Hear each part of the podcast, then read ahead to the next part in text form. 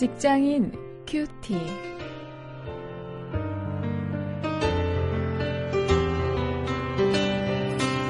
여러분 안녕하십니까? 1월 22일 오늘도 창세기 24장 10절부터 14절, 23절부터 27절 말씀을 가지고 오늘은 이를 위한 기도 이런 제목으로 기도 생활을 함께 생각해 보시겠습니다.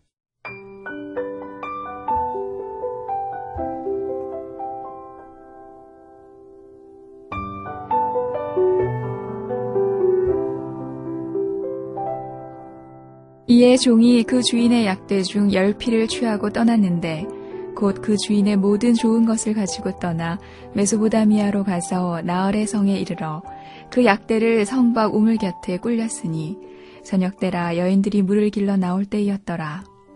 그가 가로되 우리 주인 아브라함의 하나님 여호와여 원컨대 오늘날 나로 순적히 만나게 하사 나의 주인 아브라함에게 은혜를 베푸시옵소서 성중 사람의 딸들이 물 길러 나오겠사오니 내가 우물 곁에 섰다가 한 소녀에게 이르기를 청컨대 너는 물 항아리를 기울여 나로 마시게 하라 하리니. 그의 대답이 마시라. 내가 당신의 약대에게도 마시우리라 하면 그는 주께서 주의 종 이삭을 위하여 정하신 자라. 이로 인하여 주께서 나의 주인에게 은혜 베푸심을 내가 알겠나이다. 가로되 네가 네 딸이냐 청컨대 내게 구하라. 네 부친의 집에 우리 유숙할 곳이 있느냐? 그 여자가 그에게 이르되 나는 밀가가 나홀에게 낳은 아들 부두엘의 딸이니이다. 또 가로되 우리에게 집과 보리가 족하며 유숙할 곳도 있나이다. 이에 그 사람이 머리를 숙여 여호와께 경배하고 가로되 나의 주인 아브라함의 하나님 여호와를 찬송하나이다. 나의 주인에게 주의 인자와 성실을 끊이지 아니하셨사오며 여호와께서 길에서 나를 인도하사 내 주인의 동생 집에 이르게 하셨나이다 하니라.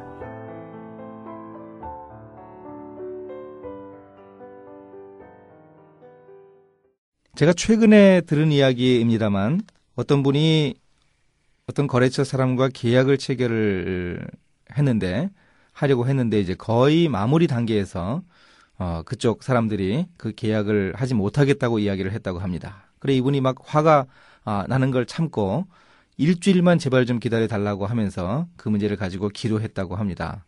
아, 기도하면서 마음의 평안을 얻고 그리고 이제 에, 가서 그 문제를 에, 다시 이야기했을 때 어, 그 사람들 어떤 다른 변화가 없었는데 어, 그 사람 쪽에서 그쪽에서 어, 다시금 계약을 하겠노라고 어, 이야기했던 어, 그런 그 실화를 전해 들었습니다. 여러분 그 일을 위해서 기도하십니까? 업무를 위해서 기도하십니까? 오늘 본문 속에 아브라함이 자기 종을 그 아들 이삭의 배우자를 찾기 위해 보내는 그 모습 속에서 일을 위한 기도를 우리가 발견할 수 있습니다. 이 종은 자기가 해야 할 일이 어떤 것이고 또 얼마나 중요한지 잘 알고 있었습니다. 어, 그래서 이 사람은 자신이 해야 할 일을 위해서 하나님께 간절한 서원 기도를 하고 있습니다. 이 기도에는 하나님이 그 모든 일의 과정을 인도하시기를 바라는 믿음이 담겨 있습니다. 또 그 일을 자기의 주인인 아브라함이 자기에게 맡겨준 데 대한 감사가 들어있고 또 그 일을 책임있게 해야 하겠다 하는 그런 의무감과 책임감이 들어있기도 합니다.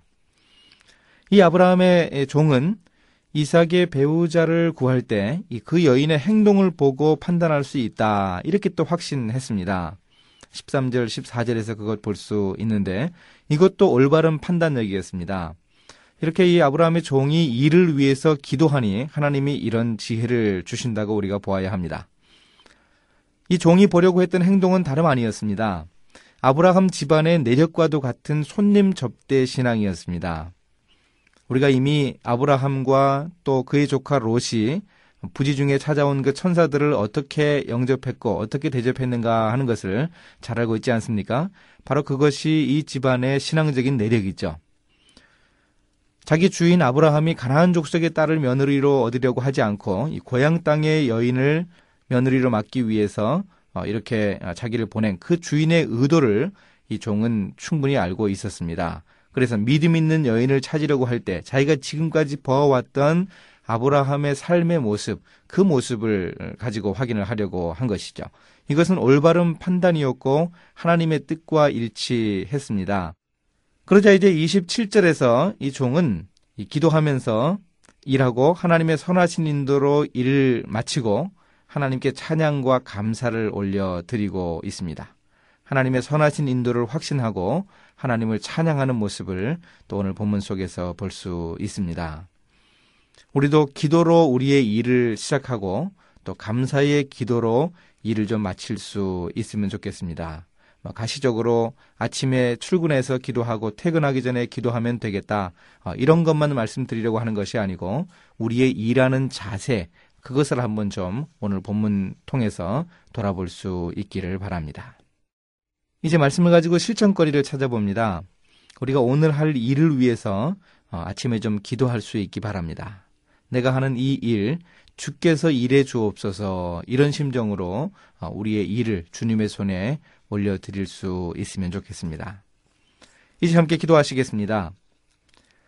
하나님, 제가 자신이 할 일을 잘 파악하고 하나님께 맡기며 기도한 하나님의 종을 본받게 하옵소서. 일과 기도가 서로 떨어져 있지 않다는 사실을 깨닫게 하셔서 제 모든 일이 구체적인 기도 제목이 되게 해 주옵소서. 예수님의 이름으로 기도했습니다. 아멘.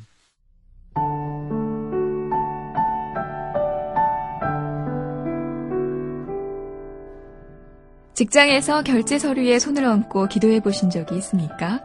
주위에서 일찍 출근해 하루 일과를 시작하기 전에 말씀 묵상하고 기도하는 직장인들을 많이 볼 수 있습니다.